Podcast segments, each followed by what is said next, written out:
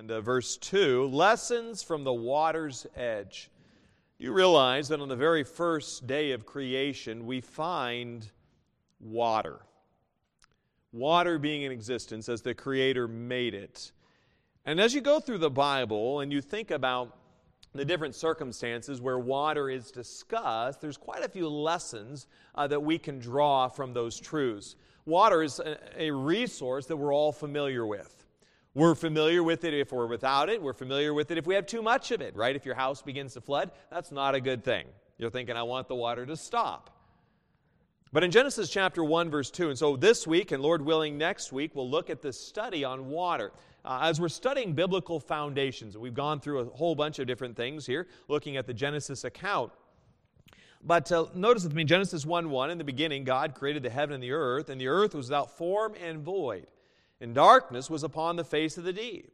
And the Spirit of God moved upon the face of the waters. Job chapter 5, verse 10 will tell us, Who giveth rain upon the earth and sendeth waters upon the fields. Psalm 65, 9 says, Thou visitest the earth and waterest it. Thou greatly enrichest it with the river of God, which is full of water. Thou preparest them corn when thou hast so provided for it but he also controls the water's flow. Psalm 147 18. He sendeth out his word and melteth them. He causes his wind to blow, and the waters flow. Water is the number one most important and abundant natural resource that we have. Now, you would say oxygen is, but if you want to think about it as a resource uh, that we tangibly see. Water is the first resource in the Bible individually named on the first of creation. When I was looking at water, one website I found says water is an inorganic chemical substance that is made up of two fundamental elements, hydrogen and oxygen. Right? Two oxygen atoms and one uh, two hydrogen atoms and one oxygen atom. It is impossible for humans to survive without water for more than three days. It is an odorless, colorless, and tasteless liquid that is very essential for our survival. The Earth is referred to as a blue planet. It is covered with water bodies throughout. Despite all of this, as this resource says, only 2.5% of it is fresh water that we can use for our consumption. The human body is 75% full of water, and we need it for our daily uh, metabolisms and the proper functioning of our body, end quotes. So, on the very first day of creation, we find the nourishment and refreshment that God would end up giving to all land animals as well as sea animals. God created the nutrients and the re- resources that fosters life. And so as we do a kind of a topical study on this idea of water, what are some lessons that we learn about God as we go through the Word of God looking at water? How does the context of these particular verses on water, how does it apply to me, both in my knowledge of God, my understanding of God, the character of God, as well as my, uh, uh, my relationship with God? Water is a metaphor for many truths. It's a resource we all see, we all interact with on a daily basis, something even I have up here to help my thirst. But in all of our lives, there are deep spiritual needs that surface. And if we reflect only on our physical needs, we begin to neglect our spiritual need. But the water that God gives to us both physical and spiritual, it refreshes us. And so may you let your need for water lead you to the streams of living water. Let's pray. Dear Heavenly Father, Lord, I, I yield today to Thee. God, I commit it to you, and Father, I just ask that as I preach your word, I commit these words to you. I commit this hour to Thee. Father, I pray if there's anyone here this morning, first of all, that does not know you as their personal Savior, never place their faith in Jesus Christ for the forgiveness of all their sins, that this morning would be that day. Second of all, Father, for those who are believers, but yet, Lord, inside their soul, they're thirsty. God, they're, they're hurting, they're struggling. I pray that the message this morning, Father, would be a great refreshment from the streams of everlasting eternal waters. And so, Father, I ask for your help in a way that only you can give. I love you. In Jesus' precious name I pray. Amen. The beginning of nourishment. We look in Genesis chapter 1, verse 20, and God said, Let the waters bring forth abundantly the moving creature that hath life, and fowl that may fly above the earth in the open firmament of heaven. It is a source of environment for waterborne creatures, whales, fish, other like plankton, other sources of life, coral reefs, and more. Earth was initially covered with water, Psalm 104, 5 and 6, who laid the foundations of the earth, that it should not be removed forever. Thou coveredst it with the deep as with a garment, the waters stood above the mountains. Now, we find also something else that rivers, in Genesis chapter 2, verse 10, would you look with me here? And a river went out of Eden to water the garden, and from thence it was parted and became into four heads. And then you read in the next four verse, several verses, it'll give you all four rivers. One, the last one being the Euphrates, the fourth river.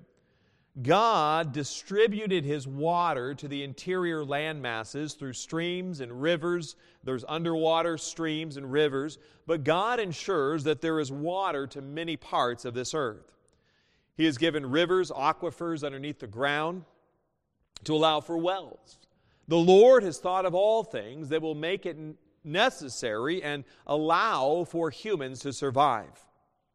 Earth is a unique and exclusive planet, irrespective of sometimes what Star Trek, Star Wars, and maybe the gurus of science fiction may perpetuate. But Earth is unique. We find something as you think about this from God in Psalm 147 18. As the Creator, He sendeth out His word and melteth them. He causeth His wind to blow, and the waters flow. So essentially, He causeth the waters flow. So God is the one. Now, obviously, we have dams and other sorts of things that redirect streams. But understand this that in a moment, God could remove the waters. We have a lot of hysteria about this climate change, uh, uh, but this thinking that somehow we can reverse all of the damage. Now, man is to be a steward of this earth, and I mentioned this during the Sunday school hour. Humans are to be good stewards. God's given us this. But understand this that if it does not rain from heaven, there's nothing we as humans can do if God says that the rain tap of heaven is off. There is a God in heaven who's in control. I'd like you to look with me at Job chapter 5, verse 10. There's a number of verses on this. You might say, Pastor, you're crazy. Maybe I am, but I still believe what the Bible says. The Bible says it, I believe it. Job chapter 5, verse 10. You might have some smiles on your face saying, Yeah, he is crazy. Anyways, but Job chapter 5, verse 10. It tells us, Who giveth rain upon the earth and sendeth waters upon the fields. As we were studying, and we're going to look at here in just a moment, he says he sends waters upon the fields. The entire farming agricultural industry is absolutely uh, at the mercy of rain. Now, there are wells under the water, but uh, those wells will dry up. There was a period of time in southern Manitoba here, just the last few years, they had such lack of water, their lakes were feet below where they should have been. Down in the States, even they're talking about parts of the Mississippi. The great Mississippi is drying up. Earth's crops and the yield produced ultimately comes from God. Psalm 65 9. Thou visiteth the earth and waterest it. Thou greatly enrichest it with the river of God, which is full of water. Thou preparest them corn when thou hast so provided for it. The earth and the sky and the water table, it is managed by man. But God controls the water we receive. I'd like you to look with me at 1 Kings chapter 8.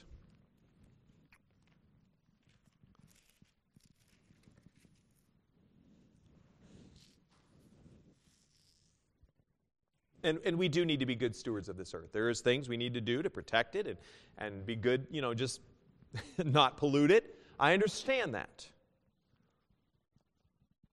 But if God says no rain, no rain's going to come. In verse 35 of 1 King chapter 8, when heaven is shut up and there is no rain, because they have sinned against thee, if they pray toward this place and confess thy name and turn from their sin when thou afflictest them. This is when Solomon is dedicating the temple there in Jerusalem. Then hear thou in heaven and forgive the sin of thy servants and of thy people Israel, that thou teach them the good way wherein they should walk, and give rain upon thy land which thou hast given to thy people for an inheritance. And in this passage of Scripture, he says, Listen, sin has consequences. In 1 Kings 17 1, as we read even this morning, God said, For the next three years, no rain nor dew. God would withhold rain for the sins of Ahab and Israel. Deuteronomy chapter 11, the very same sentiments here. He says, If you serve other gods, you go to idols, I will bring no rain. But yet, at the same time, in Deuteronomy chapter 8, verse 15, in a place where no rain is expected to be, you would not go to the Sahara Desert or any uh, other desert. I mean, I know there's times where it's blooming and there's beautiful times and but by and large, stereotypically, you would not go to a desert where there's only sand, mounds of sand everywhere, all these dunes and all this. I mean, it's fun to drive your dune buggy and your ATVs on. But it's not a place you want to set up shop and say, yep, I'm going to have here, it's going to rain, I'm going to have a nice, beautiful garden. In Deuteronomy 8:15, God says, "Who led thee, talking to Israel, through that great and terrible wilderness wherein were fiery serpents and scorpions and drought, and where there was no water, who brought thee forth water out of the rock of flint?" So, in the wilderness, as Israel's leaving Egypt, going to the promised land, God provides water out of a rock.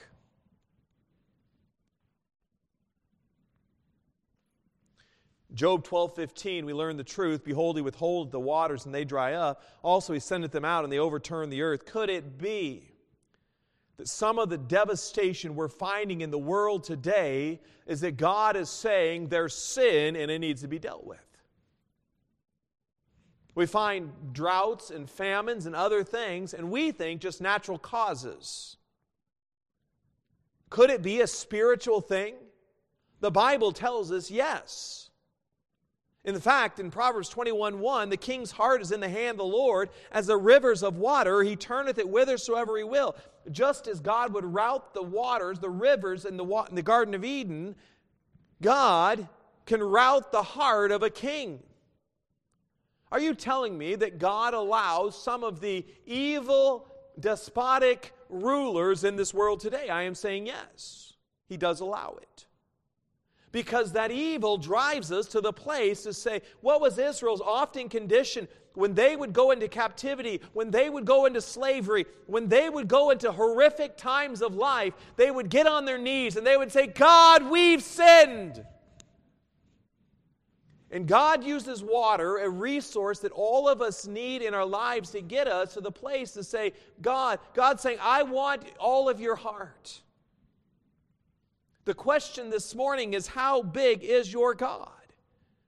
In Genesis chapter 18, verse 14, is anything too hard for the Lord? This is a question that the Lord, uh, a pre incarnate appearance of the Lord, asked Sarah. She's 89, 90 years of age before she has Isaac.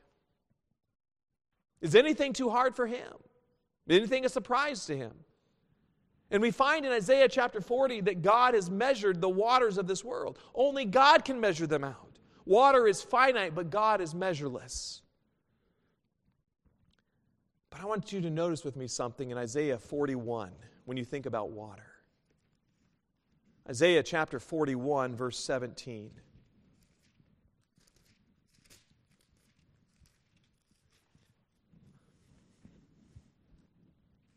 Isaiah 41 17. I want you to notice the condition of some uh, this respect for water. It says, When the poor and needy seek water and there is none, and their tongue faileth for thirst, I, the Lord, will hear them. I, the God of Israel, will not forsake them. I will open rivers in high places and fountains in the midst of the valleys. I will make the wilderness a pool of water and the dry land springs of water. God says, Listen, you start crying out to me. There's a lot of people that are thirsty. And oftentimes in our daily lives, we exist on the dregs of foul water. If I was to have two glasses of water up here, both of them clear, and I was to say to you, one of these glasses of water is poisoned and one is not, but they were both clear. You would say, Well, I'm not drinking either of them because I know one of them is polluted. You haven't told me either one, right? But oftentimes we drink water. You know, if you've ever had a waterborne illness or something like that, or, you know, like this food poisoning, you're thinking, I don't want anything like that because that's just miserable. I mean, you're just like, take me out back and, and dispose of me because I just feel like garbage when you're sick with a food, you know, food poisoning or something like that. But in our lives, there is, God created a boundary, Genesis 1, 6, and 7, between land and water. There's a clear distinction, right? You go to a beach, the beach is a distinction between the dry land and the water. I mean, even Naaman, this, this guy who was uh, their uh, captain of the king of hosts of Syria, he had leprosy. And uh, Elijah tells him, uh, Elisha, excuse me, tells him, go and wash in the river Jordan. And he's thinking, that's a filthy, dirty, stinky, awful river. No way am I getting in that river. I mean, he's thinking, can I go back to Syria, go back to Damascus, and go back to Abana and Pharpar? We understand clean water and dirty water.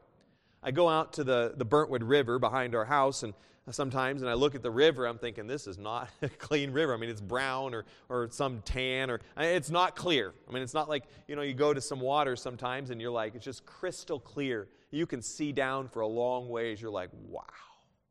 You go up high into the mountains, if you ever go into the mountains, and, and you see these glacier lakes. I mean, just beautiful. Beautiful blues and all sorts. I mean, there's a just, you think, wow, what a pure lake. And then sometimes you look at some other rivers and you're like, eh, I'm not getting in that river. God has a comparison of water. It's not just that He refreshes us, but He gives us the good water. There's a comparison to dirty water in our lives. 1 Kings 22, the water of affliction, like a dirty water. This is what one king wanted to do, Micaiah. Judah would spew out wickedness. In Jeremiah 6 7, as a fountain casteth out her waters, so she casteth out her wickedness. Violence and spoil is hurt in her before me continually is grief and wounds. He's saying, listen, they're spewing out a water, but it's not good water. And over and over and over again, there are this idea of filthy water. Job 15, 16, how much more abominable and filthy is man which drinketh iniquity like water? Will drink the things of the world which is polluting our bodies. We drink of the things of life that are not glorifying to God and it pollutes our bodies. Now, we understand that water is everywhere, and as I mentioned, water is all over this world, and, abundantly. I mean, it, water is ubiquitous, it's everywhere. And God, as the creator and source, has an eternal living water for all who call upon him. You know, as a root, Job 14 9 talks about a tree, and that root it's amazing how a tree's roots will look for water. Somehow, some way, God has built into those tree roots the ability to continue to search through the ground and get to a water source. Hopefully, that water source is not your, you know, your, your drain pipes and all that stuff that it eats into and then creates a whole bunch of problems for you. But, but the roots of the tree, they will look for water. I'd like you to look with me at John chapter 4. And so oftentimes, as we've talked about, we need physical water. I mean, if we go without physical water for a period of days, we will die. You have to have water. Your body will just say, hey, I'm too parched. I cannot, my organs can't move on, and I'm done working. You need it. But Jesus tells, he uses that same analogy of water in John chapter 4, verse 10. He's talking to the Samaritan woman, a woman that's had five husbands. The man she's with isn't her husband, and Jesus is talking with her. And it's amazing that a Jew is talking to a Samaritan woman in the first place because it was very against the culture, but Christ had, he said, Hey, I, I need to reach her. So he didn't care about the cultural ties there. And what a blessing that is.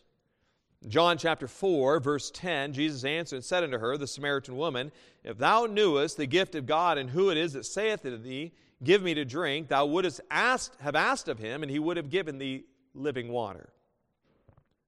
In verse 14, Whosoever, but whosoever drinketh of the water that I shall give him shall never thirst, but the water that I shall give him shall be in him a well of water springing up into everlasting life.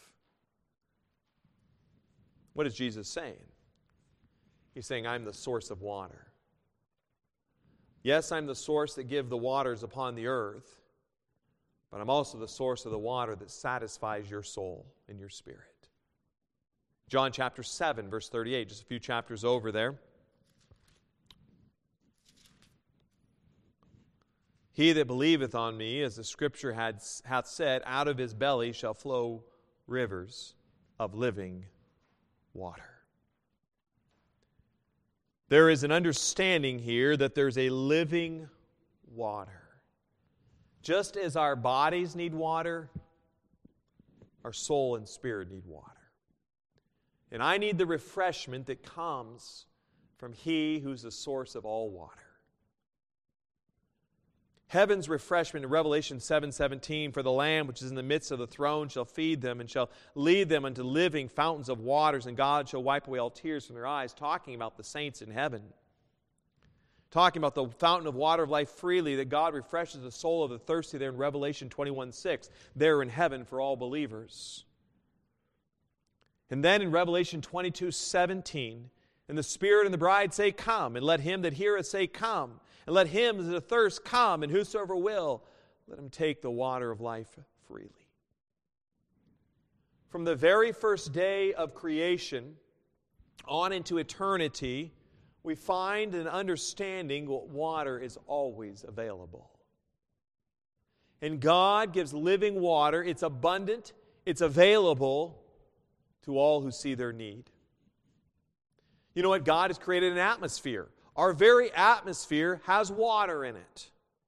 Psalm 104 3 Who layeth the beams of his chambers in the waters, who maketh the clouds his chariot, who walketh upon the wings of the wind. He says, The beams of his chambers in the waters. There's water in the clouds.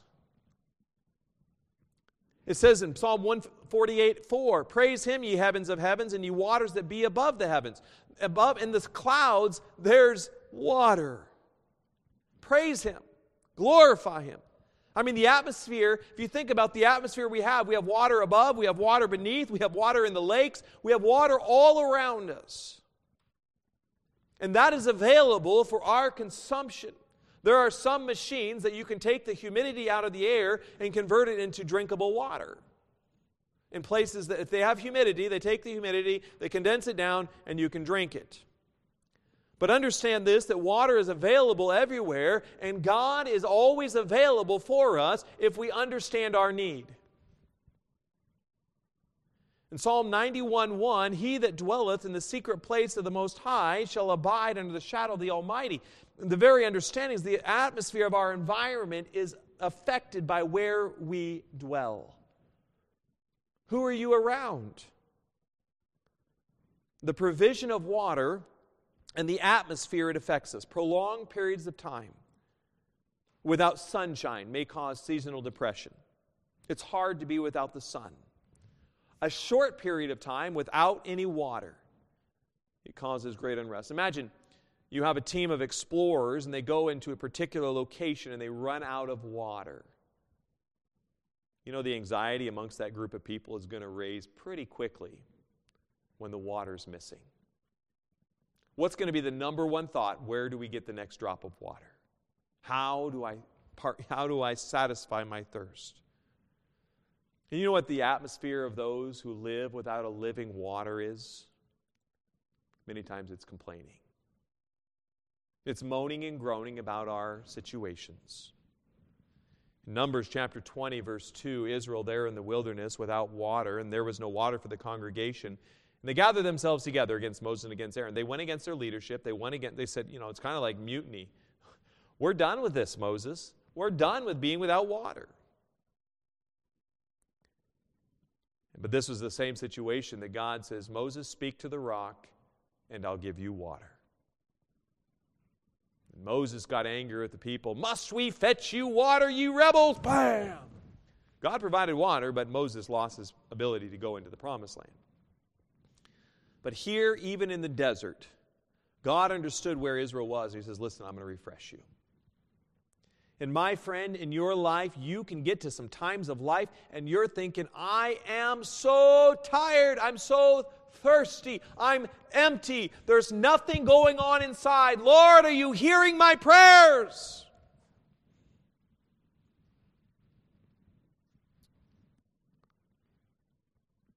In Numbers chapter 21, God tells Moses, Gather the people together and I will give them water. You know, the emptiness of life, it's dependent upon our water. I mean, we need food as well, right? We understand that. I'd like you to look with me at Psalm 63 1, and maybe your situation this morning, and you're, going, you're having some hard times of life, and you're really struggling.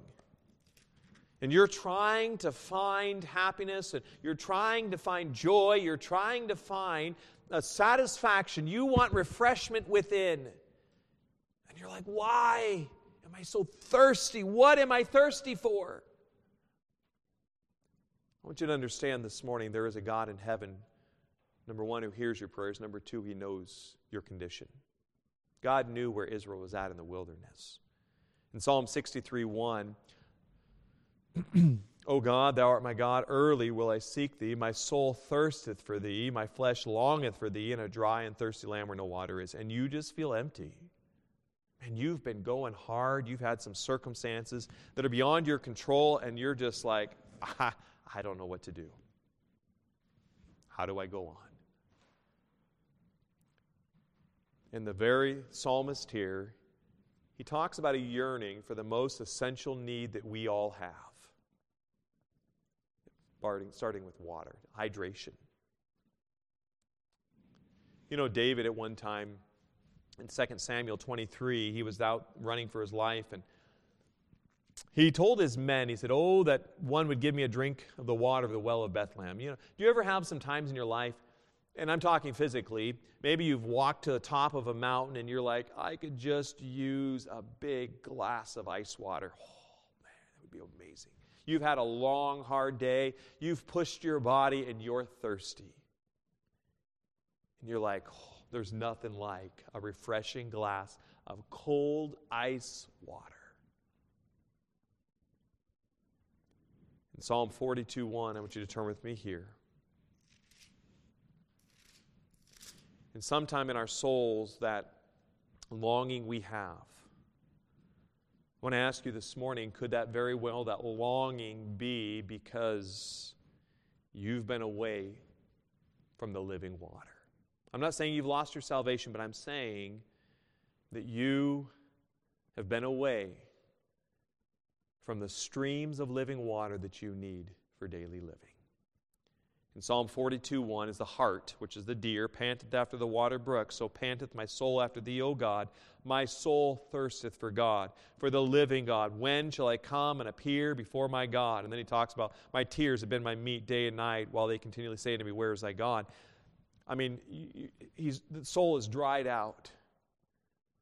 And David says, God, I'm thirsty. And we might be like in Psalm 78, kind of the condition of Moses.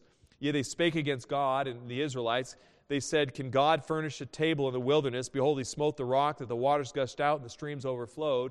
And the very place where it seems the most unlikely that God will be, God shows up because you said, God, I'm thirsty. God, I need some refreshment. I've been going so long.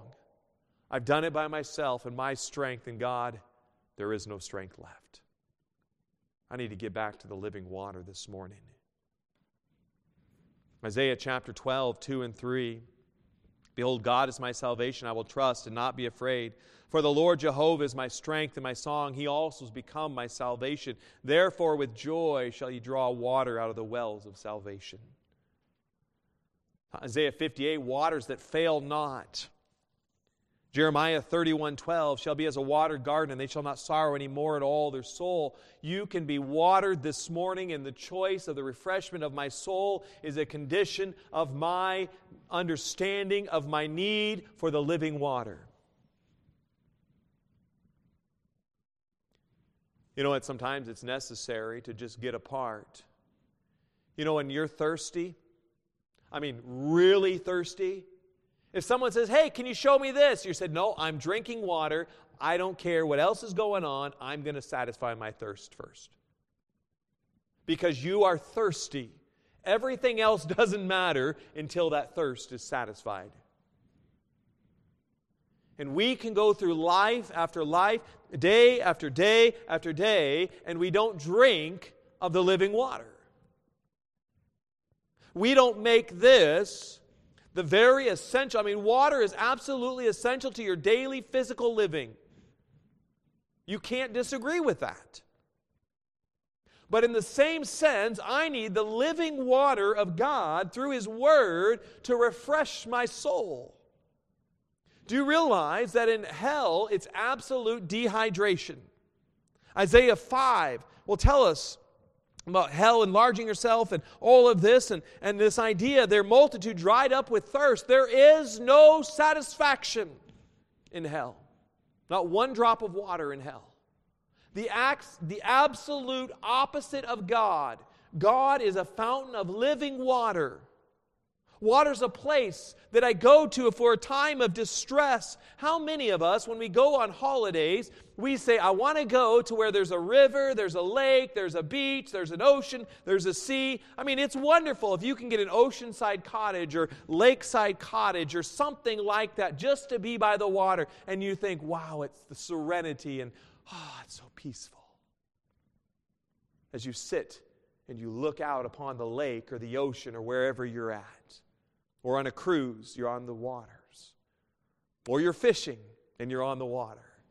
It's just peaceful.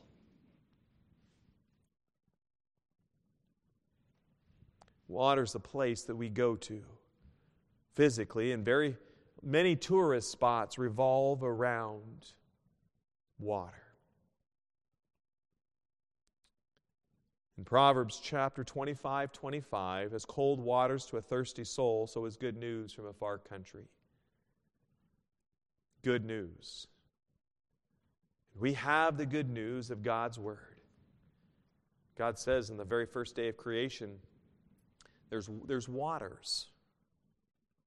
If God on the very first day has water, in eternity there's water. Don't you think I need it? Yes, I do need to have proper hydration, but I also need proper spiritual hydration.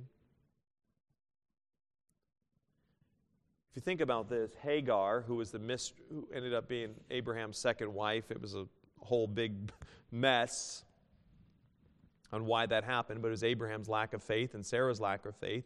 Sarah gets mad at Hagar, puts her out. Abraham gives her a bottle of water. They go into the wilderness of Beersheba. She goes to a point, the water, they've drank all the water in the bottle. They get to the place of absolute despair. The God reaches out to her. She says, Let me not see the death of the child. And she sat over against him and lifted up her voice and wept. She said, God, I'm, I'm, I'm thirsty. And God hears the voice. God calls to Hagar out of heaven. And then God opened her eyes, and there was a well of water. I ask you this morning in regards to this, as I come closer to the end of this, but as you think about water, if, you're, if you are true to the introspection of your heart, you look within and you say, God, am I thirsty? What am I looking for in this life? What is it that satisfies my thirst? What is it that helps me? You think about a story of Jesus walking on water there with Peter. Gets Peter come out of the boat, you know. Peter walks out of the boat. He comes to Christ in the water. Many times it's an understanding that I just need to kneel down and take that water and drink of God's living waters. How do I do that? I take time and I meditate on God's Word. And the meditation of God's Word is more than just kind of this yoga type meditation. Psalm 1 tells us on this very truth. But in his law doth he meditate, but, but, but his delights in the law of the Lord, and in his law doth he meditate day and night. So there's a meditation, there's a thinking, and figuring out and, and understanding how do I apply the Word of God to my everyday living and thinking. Will you get in, will you step out of the boat? Will you understand your thirst and drink?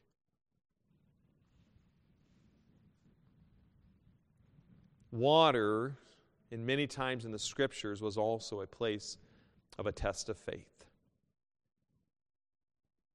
Even Jesus in the sleeping in the bottom of the boat as the, the ship with the disciples in it was in a fierce storm, Luke 8. And the people are like, the water is going to overcome us. The circumstances of my life are going to overcome me. The water is going to come in and I'm going to drown. But who was in the boat? Water is absolutely essential for everything from living, cooking, drinking, flourishing, animals. I mean, everything.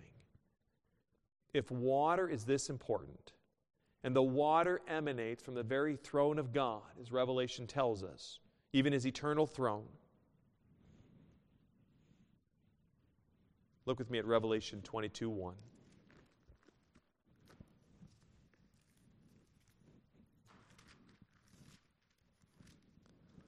My friend,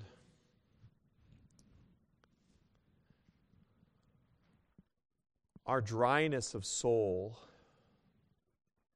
is due to a lack of drinking of the fountain of living water. Revelation 22 1, and he showed me a pure river of water of life, clear as crystal, proceeding out of the throne of God and the Lamb. This is an eternal substance. There is a God in heaven waiting to refresh your soul. You need to, but you have to understand I need to drink of his waters. If I want any of the waters or any of the things from this world, it will be polluted. But if I get it from the God of heaven, my soul will be refreshed. We must stop trying to live drinking of the polluted waters from the idols of this world. Because in John 4 14, as Jesus would tell that Samaritan woman, But whosoever drinketh of the water that I shall give him shall never thirst. But the water that I shall give him shall be in him a well of water springing up into everlasting life. And what we must do is seek the living water. God started it in the beginning of creation. He made those rivers to go all over, to populate the land to hydrate the land, to make it feasible for man to spread out. As he says, multiply and replenish the earth, God says, spread out. And as man did that, there was waters available. And even in those times where there was wilderness, even for the Israelites, as there was wilderness and there was desert, God still provided water. And the final illustration, and I'm done. Your source for living water is awaiting your humility and work to stay refreshed. In 2011, an 84 year old man named Henry Morello was driving north of Phoenix, Arizona, when he realized he was heading in the wrong direction. When he tried to turn around, he got stuck in a ditch. Unable to walk to the main road to get help, he spent five days trapped in his car. To stay alive, he took a rock and cracked open the wiper fluid container in his car and drank the fluid. He even read his car manual in its entirety to pass the time. After he was rescued, doctors were amazed to find him in such good condition. Those who are thirsty, I mean truly thirsty, know what it is to seek something with a great desire. That level of desire should characterize our walk with God. We should seek Him above all others. He should be our greatest desire, and He has promised that when we seek Him in this way, our search will be rewarded. In the Sermon on the Mount, Blessed are they which do hunger and thirst after righteousness, for they shall be filled. Hunger and thirst. And the friend, what we've got to do this morning is I've got to stop thirsting for the money, the material, physical things of this life as a satisfaction. We need it, okay? I'm not saying we don't need it, but I am saying that the true satisfaction of my soul, of my heart, of my mind, it comes from the refreshing living waters of a creator God. I need physical water, but I also need the spiritual waters. And maybe this morning in your heart, you're saying, Pastor, I'm really struggling and I'm dry. I trust that this would give you a thought. I need to get back to this book. And I need to see things the way God sees it. I need to have my spirit and soul refreshed. And my friend, when you get alone with God and you begin to drink of His waters, man, you are renewed day by day. I can have Miss Pat come forward for a time of invitation. The invitation period, if you're not familiar with it, this is a time, as I was preaching, just between you and God to pray and talk with Him. However, He's spoken to your heart this morning. If you're dry inside, you're dry spiritually, you said, I, I just need to be refreshed. My friend, it's never too late to come to the streams of living water. The first thing you must do, number one, place your faith in Jesus Christ for the forgiveness of all your sins placing faith in nothing else, not your baptism, not good works, but only in Jesus. When you do that, you become a child of His. Access to the streams of living water. And I trust this morning, if you've never accepted Him, that you accept Him this morning. And Christian, if you're dry and you're struggling, come to the streams of living water. I'd love to show you that daily meditation in God's perfect word. As the music plays, I trust you would just pray and talk with God however the Spirit of God has spoken to you this morning. That you be encouraged and strengthened.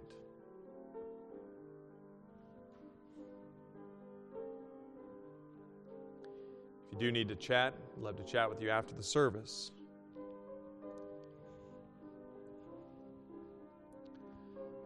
Our God hears the poor and needy. It's a condition we have to understand where we're at. I need to understand that I'm poor and I'm needy, and I need Him.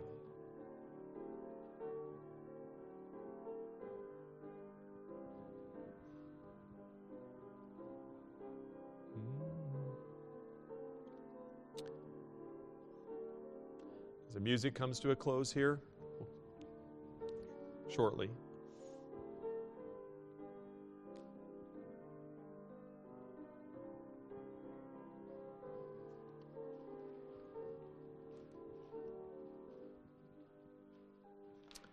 Dear Heavenly Father, Lord, I love you and I thank you for this day. I thank you for your wonderful grace. Father, I pray that you'd help us to draw ever closer to Thee. Pray that our hearts and our spirits and souls would be refreshed. Lord, as we walk, as we come to the springs of living water, I love you for being our God. If anyone does not know you this morning, I pray that they'd place their complete faith in you. Thank you for being such an amazing Savior. In your precious name I pray. Amen. God bless you. Amen.